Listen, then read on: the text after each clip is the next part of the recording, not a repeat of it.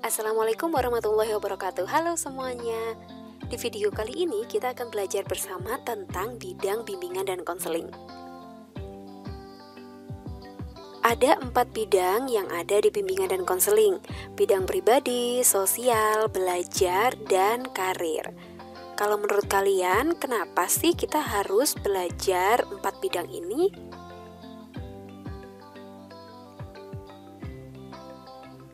Salah satunya adalah supaya konselor lebih mudah untuk memberikan strategi bimbingan atau program-program bimbingan atau program layanan kepada peserta didik. Yang pertama, kita akan belajar tentang aspek bidang pribadi dulu. Apa sih sebenarnya aspek bidang pribadi? Dalam aspek bidang pribadi, konselor dapat membantu konseli untuk memahami potensi diri dan memahami kelebihan dan kelemahannya, baik kondisi fisik maupun psikis. Mengembangkan potensi untuk mencapai kesuksesan dalam kehidupannya. Menerima kelemahan kondisi diri dan mengatasinya secara baik. Sering ya kita itu merasa kita menerima kalau kita punya kelebihan, dan kita juga menerima kalau kita punya kelemahan. Tetapi kelebihan dan kelemahan itu kita tidak bisa mengatasinya secara baik. Dalam artian, kalau punya kelebihan, bagaimana caranya kita mengeksplor kelebihan kita? Sebaliknya, kalau kita mempunyai kelemahan, kita juga kurang begitu memahami apa yang seharusnya kita lakukan untuk meminimalisir kelemahan yang kita miliki.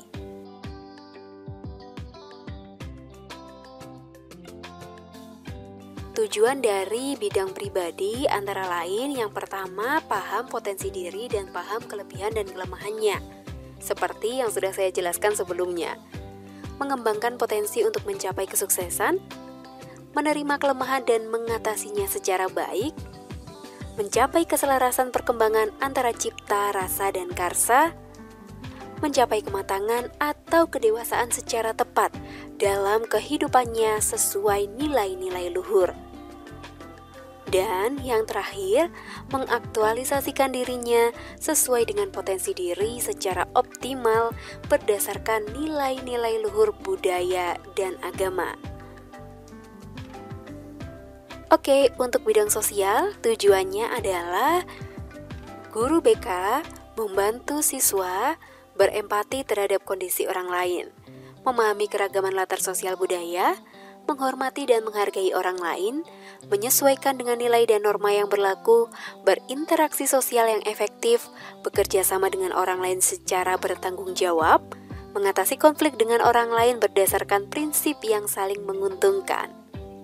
Seringkali ya kita melihat atau kita sendiri mengalami pada saat kita berkonflik dengan orang lain, kita seringkali tidak menggunakan prinsip yang saling menguntungkan.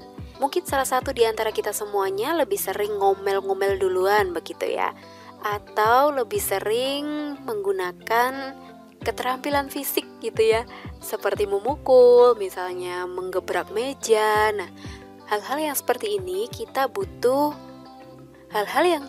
ini yang sering dilakukan oleh siswa, maka guru BK dapat membantu mengatasi konflik dengan orang lain, yang mana cara mengatasinya adalah dengan mengutamakan prinsip yang saling menguntungkan.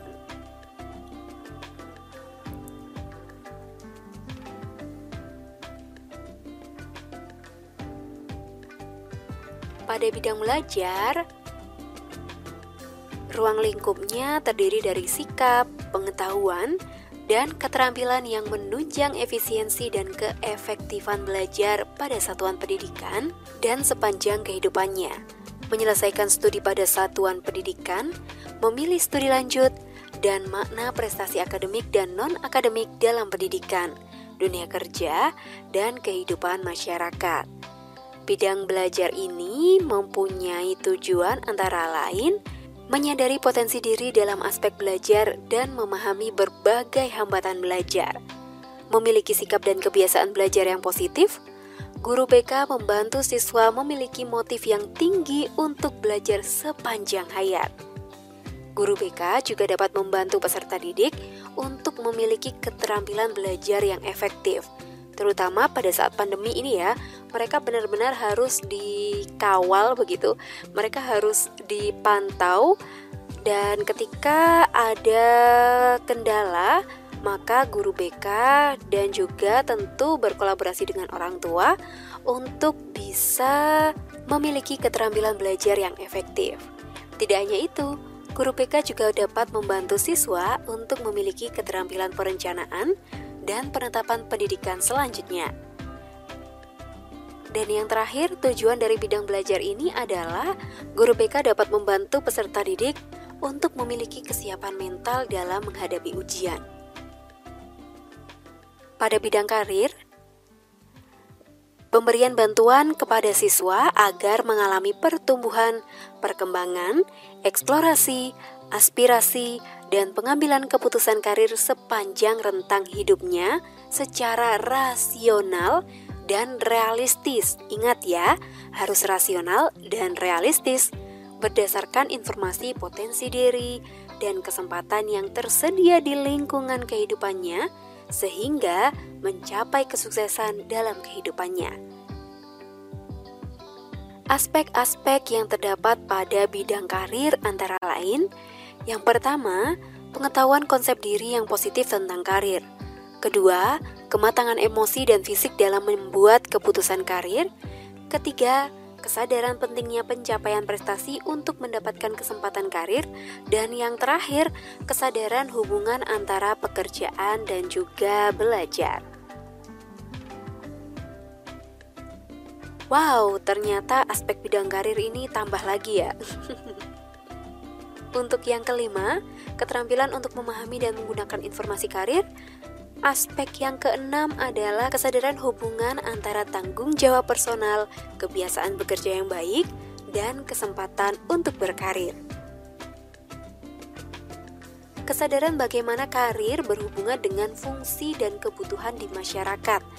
Dan yang terakhir, kesadaran tentang perubahan pekerjaan, perubahan peran laki-laki, dan juga perempuan.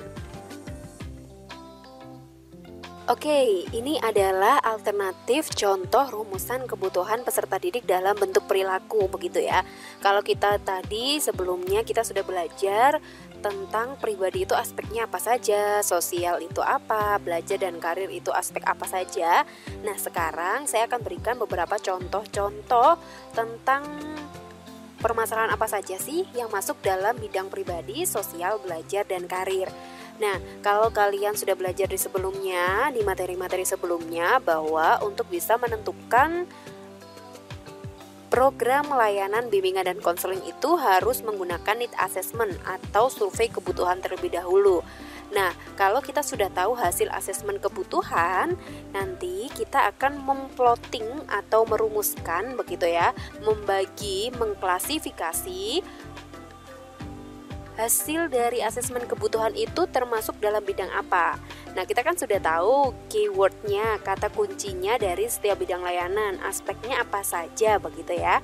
Nah, ini kita masukkan, misalnya ketika anak tidak memahami potensi diri, sebenarnya dia ini punya bakat dan minat terhadap menyanyi misalnya, atau desain grafis, dia nggak paham tentang potensi dirinya, maka ini termasuk dalam bidang layanan pribadi karena ini terkait dengan diri sendiri begitu ya. Begitu juga tidak percaya diri, meskipun nanti untuk potensi diri dan percaya diri imbasnya juga ke sosial begitu ya, karena nanti pasti akan dia out of group. Nah, itu kan juga lingkungan Nah, itu kan juga termasuk dalam sosial begitu ya. Bagaimana interaksi dengan teman sebayanya, konflik dengan teman, bagaimana dia menyelesaikan konflik, problem solvingnya seperti apa, mengelola emosinya bagaimana, dan lain sebagainya. Yang termasuk dalam bidang belajar bisa jadi ketika anak atau siswa itu sulit memahami mata pelajaran tertentu, atau mungkin dia punya motivasi belajar yang kurang begitu ya, atau ternyata dia bakatnya ini ya, punya keterampilan belajar yang efektif. Nah, ini memang bakat, ini memang potensi diri, tetapi ini ada kaitannya dengan belajar karena terkait dengan keterampilan belajar yang efektif, maka ini termasuk dalam bidang layanan belajar. Atau dia yang malas belajar, sibuk game online ya. Ini jelas termasuk dalam bidang layanan belajar. Selanjutnya tentang karir. Mungkin untuk anak-anak SMA atau SMK, mereka merasa bingung dengan jenis kegiatan dan pekerjaan di lingkungan sekitar. Atau sebenarnya sudah SMP dia sudah punya patokan terkait dengan nanti dia mau kerja apa sih, karirnya seperti apa. Mau jadi YouTuber aja misalnya, atau mau jadi content creator aja, atau mau yang lain. Nah, ini termasuk dalam bidang karir. Pemahaman mereka terhadap keterkaitan belajar dengan sukses masa depan itu seperti apa gitu ya, yang terkait dengan bidang-bidang pekerjaan. Ini hampir sama sebenarnya ya tadi ya, tentang kepercayaan diri, masuk ke dalam pribadi, terus apalagi ya, hampir sama ya dengan yang tadi. Nah, ini adalah rencana kegiatan atau action plan dari guru BK begitu. Jadi setiap sekolahan, setiap SMA, SMP atau sederajat pasti punya yang seperti ini. Mereka mengkategorikan mulai dari bidang layanannya apa, pribadi kah, sosial, belajar, karir, tujuan layanannya untuk apa gitu. Komponen layanan yang nanti akan diberikan, apakah itu layanan dasar, apakah responsif, peminatan atau perencanaan individual atau yang lain begitu ya. Lalu menggunakan strategi layanan apa? Tentu kalau di sini kalian karena PAI tidak dituntut untuk menjadi guru BK, tetapi pasti nantinya ketika di sekolahan, ketika nanti magang 2 dan juga magang 3, kalian akan berkolaborasi dengan guru BK pastinya. Jadi guru pun juga harus kolaborasi dengan guru BK ya. Ini bisa menjadi bekal kalian untuk bisa berkolaborasi dengan guru BK yang mana nantinya bisa membantu untuk mengembangkan entah itu potensi, bakat, minat, ataupun yang lain yang jelas sesuai dengan perkembangan peserta didik begitu ya. Ini mau diberikan kelas berapa, apakah kelas 10, 11, 12, dan ini tetap ya, ini adalah sesuai dengan asesmen kebutuhan dari siswa di sekolah X ini. Jadi antar sekolah kemungkinan besar akan berbeda karena kebutuhannya akan berbeda. Oke, terima kasih sampai di sini belajar kita. Jika ada pertanyaan, silakan bisa disampaikan di grup WhatsApp ya. Semoga apa yang saya sampaikan bermanfaat untuk teman-teman semuanya. Selamat melanjutkan aktivitas dan wassalamualaikum warahmatullahi wabarakatuh.